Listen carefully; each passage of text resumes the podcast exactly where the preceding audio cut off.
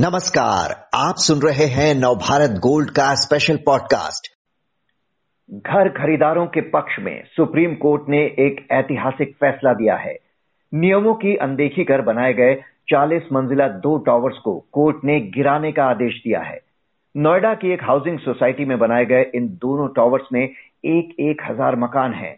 जिन्हें तीन महीने के अंदर ध्वस्त करने के साथ ही इसके खरीदारों को 12 फ़ीसदी ब्याज समेत रकम लौटाने का आदेश दिया गया है।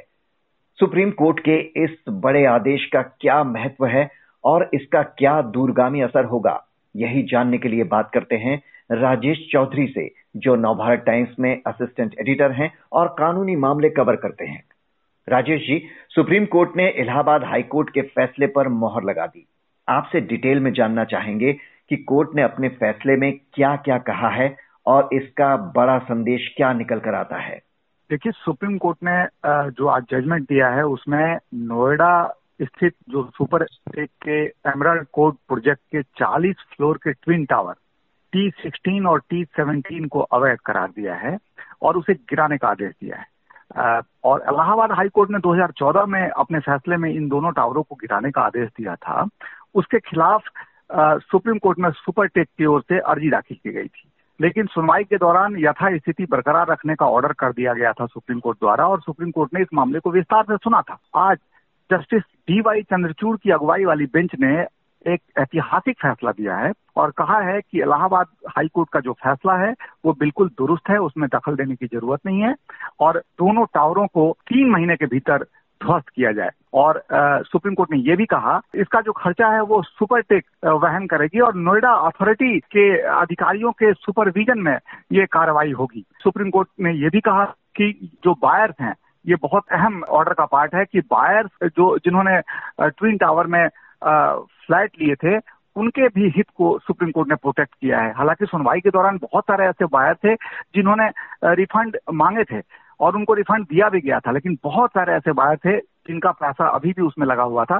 तो सुप्रीम कोर्ट ने उनको प्रोटेक्ट करते हुए कहा है कि सुपरटेक दो महीने के भीतर उनको 12 फ़ीसदी ब्याज के दर से सारे पैसे रिफंड करे। साथ ही चूँकि ये मामला emerald court owner resident welfare association ने उठाया था कि ये जो ट्विन टावर है, ये अवैध है, उन्होंने लंबी लड़ाई लड़ी थी तो उनको भी आ, सुप्रीम कोर्ट ने हरजाने के तौर पर दो करोड़ रुपया भुगतान दिए जाने का आदेश दिया है। ये रकम भी आ, आ, कहा गया है कि सुपरटेक एक महीने के भीतर आरडब्ल्यू को दो करोड़ रुपए भुगतान करेगा। साथ ही सुप्रीम कोर्ट ने कहा कि जो पूरा मामला है उसको देखने से साफ़ है कि तय मानक का उल्लंघन किया गया और उल्लंघन करते हुए कंस्ट्रक्शन को सुविधाजनक बनाने के लिए नोएडा अथॉरिटी और बिल्डर के बीच में ज़बरदस्त साठ गांठ देखी गई है। सुप्रीम कोर्ट ने यह भी कहा कि इससे साफ़ पता चलता है कि नोएडा अथॉरिटी और जो प्लानिंग अथॉरिटी है, उनकी मिलीभगत थी और सुप्रीम कोर्ट में जब सुनवाई चल रही थी तो सुप्रीम कोर्ट में सुपरटेक ने गलत दलीलें पेश की। नोएडा अथॉरिटी के जो अधिकारी हैं, उन्होंने भी अदालत को मिसलीड करने की कोशिश की। ये सारी बातें सुप्रीम कोर्ट ने अपने जजमेंट में कही है।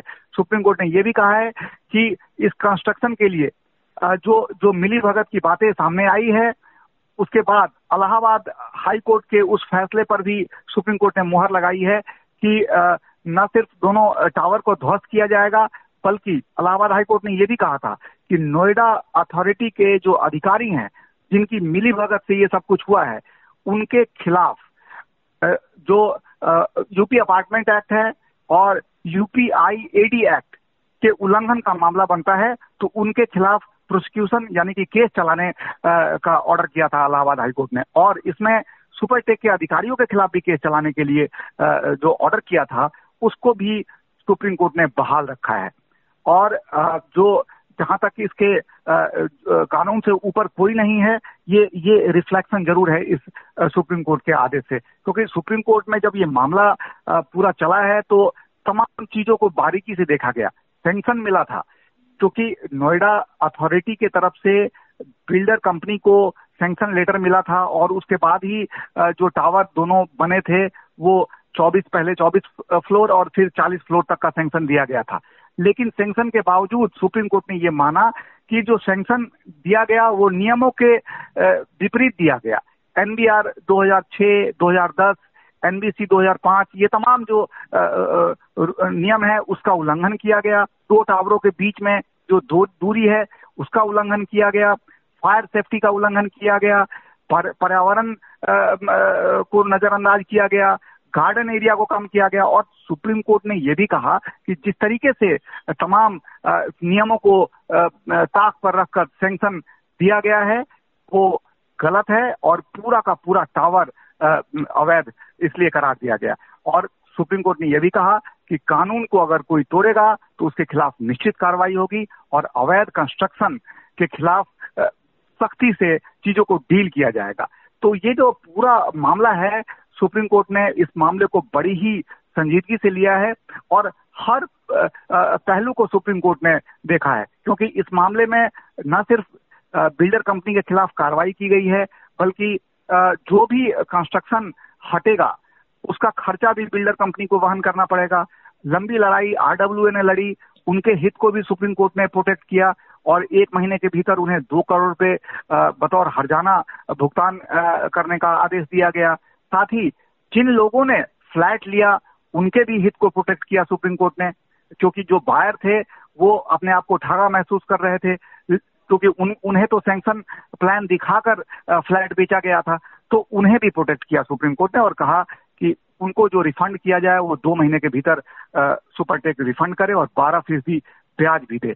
तो ज़ाहिर सी बात है सुप्रीम कोर्ट का फैसला काफ़ी बैलेंस और इसका काफ़ी दूरगामी परिणाम देखने को मिलेगा। जी दूरगामी परिणाम की आप बात कर रहे हैं तो इस अहम फैसले के व्यापक असर की बात करें तो बरसों से अपने ड्रीम होम का इंतज़ार कर रहे और बिल्डर लॉबी की मनमर्जी और ज्यादतियों के शिकार घर खरीदारों के लिए।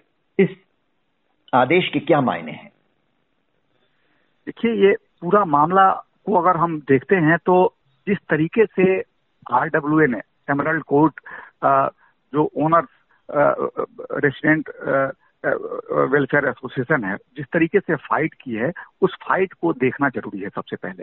क्योंकि उनकी फाइट से बाकी लोगों को एक रास्ता ज़रूर दिखा है इस मामले में। क्योंकि जब ये मामला आया अदालत में तो आरडब्ल्यू की तरफ़ से यही कहना, कहना था कि जो सेंक्शन जो लिया गया वो नियम के तहत नहीं लिया गया। बिल्डर ने खरीदार की सहमति के बिना ग्रीन एरिया में कंस्ट्रक्शन किया।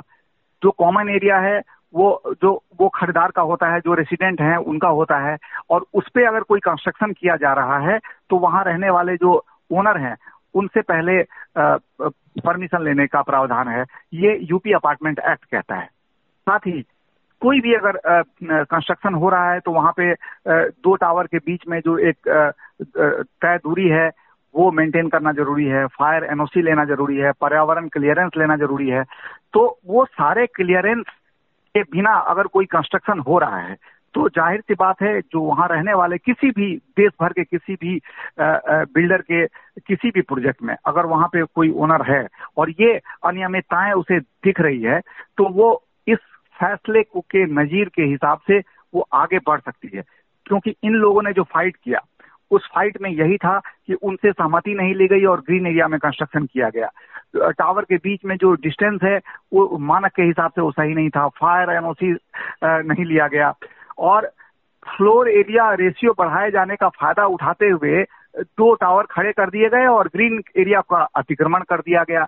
पायलॉज के मुताबिक बिल्डर ग्रीन एरिया को बिना फ्लैट ओनर की सहमति के बदल नहीं सकता है।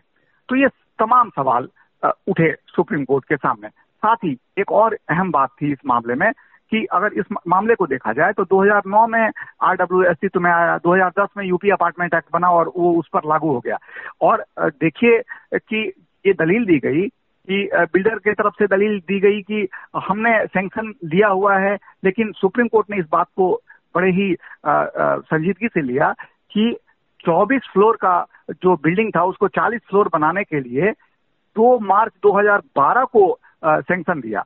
और कंस्ट्रक्शन 2009 में ही शुरू हो चुका था। और 2009 में ही 40 फ्लोर के हिसाब से फाउंडेशन स्टोन डाला। ये सारी बातें आरडब्ल्यू ने उठाई थी सुप्रीम कोर्ट के सामने। और सुप्रीम कोर्ट ने इस पर आश्चर्य व्यक्त किया कि ये कैसे हो गया कि जो सेंक्शन 2012 में मिलना था उस सेंक्शन के हिसाब से पहले से ही कंस्ट्रक्शन कैसे शुरू हो गया और अथॉरिटी ने कार्रवाई नहीं की।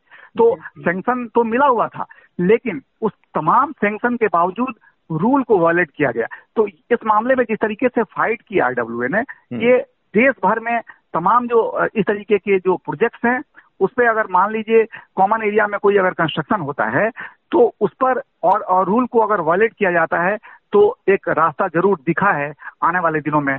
कि अगर कोई बिल्डर अगर मनमानी करता है तो जो बायर है, वो उसके लिए ज़रूर फाइट कर सकता है। बिल्कुल, उनको एक रास्ता दिखाया है इस आदेश ने कि वो भी अगर उनके यहाँ कुछ गलत हो रहा है तो उसके लिए फाइट कर सकते हैं कोर्ट में जा सकते हैं। अब इन दोनों टावर्स की अगर बात करें, आखिर में आपसे संक्षेप में जानना चाहेंगे कि चालीस मंजिला कम नहीं होती है। चालीस मंजिले दो टावर्स हैं तो इनको गिराने की कार्रवाई को कैसे अंजाम दिया जाएगा, ताकि इससे सटी इमारतों और जो अन्य टावर्स हैं, उन्हें किसी तरह का कोई खतरा ना हो। जी, ये ये सवाल अहम था सुप्रीम कोर्ट के सामने और सुप्रीम कोर्ट ने इस सवाल को भी बहुत ही संजीदगी से डील किया है। सुप्रीम कोर्ट ने जो आदेश दिया है उसमें ये ज़रूर कहा है कि सुपरटेक इस जो अवैध टावर है उसको डिमोलिश करे तीन महीने के भीतर। और उसका खर्चा भी वहन करे। लेकिन साथ ही साथ सुप्रीम कोर्ट ने यह भी कहा है कि नोएडा अथॉरिटी के जो अधिकारी हैं वो इसको सुपरविजन करें। यानी कि जो भी एक्सक्यूट होगा वो नोएडा अथॉरिटी के अधिकारियों की निगरानी में होगा। लेकिन साथ ही साथ सुप्रीम कोर्ट ने अपने जजमेंट में ये भी कहा है कि CBRI central building research institute जो आ, है उसको उसकी उ, उसके एक्सपर्ट की निगरानी में ये सब कुछ होगा। और ये सुनिश्चित किया जाएगा कि जो डिमोलिशन होगा, वो सेफ़ होगा और अगल बगल जो भी बिल्डिंग है, जो भी टावर है, उसको कोई नुकसान ना पहुँचे, ये सुनिश्चित करना होगा। और इसीलिए जो देश की जानी मानी इंस्टीट्यूट है सीबीआरआई उसके एक्सपर्ट की मदद लेने की बात सुप्रीम कोर्ट ने कही है कि उनकी निगरानी में, उनके सुपर सुपरविजन में ये सारी कार्रवाई हो। ताकि और किसी भी बिल्डिंग को कोई नुकसान न पहुँचे और डिमोलिशन की कार्रवाई सेफ़ तरीके से सुनिश्चित हो सके। और ये भी कहा सुप्रीम कोर्ट ने कि अगर सीबीआरआई की तरफ़ से कोई असमर्थता दिखाया जाता है इस मामले में, समय देने के मामले में तो नोएडा अथॉरिटी किसी ऐसे ही एक्सपर्ट बॉडी को एक्सपर्ट को नॉमिनेट करे, जिसकी देखरेख में सेफ़ तरीके से डिमोलिशन सुनिश्चित हो सके। जी। जी, बहरहाल तो सुप्रीम कोर्ट ने एक अहम संदेश दिया है, जैसा आपने कहा कि कानून से ऊपर कोई नहीं, कोई कितना भी ताकतवर क्यों ना हो, नियमों का उल्लंघन करेगा तो भुगतना होगा। ज़ाहिर तौर पर, लाखों घर खरीदारों को भी उम्मीद की रोशनी दिखाई है कोर्ट ने। राजेश चौधरी जी, हमसे बात करने के लिए और इस जानकारी के लिए आपका बहुत बहुत शुक्रिया।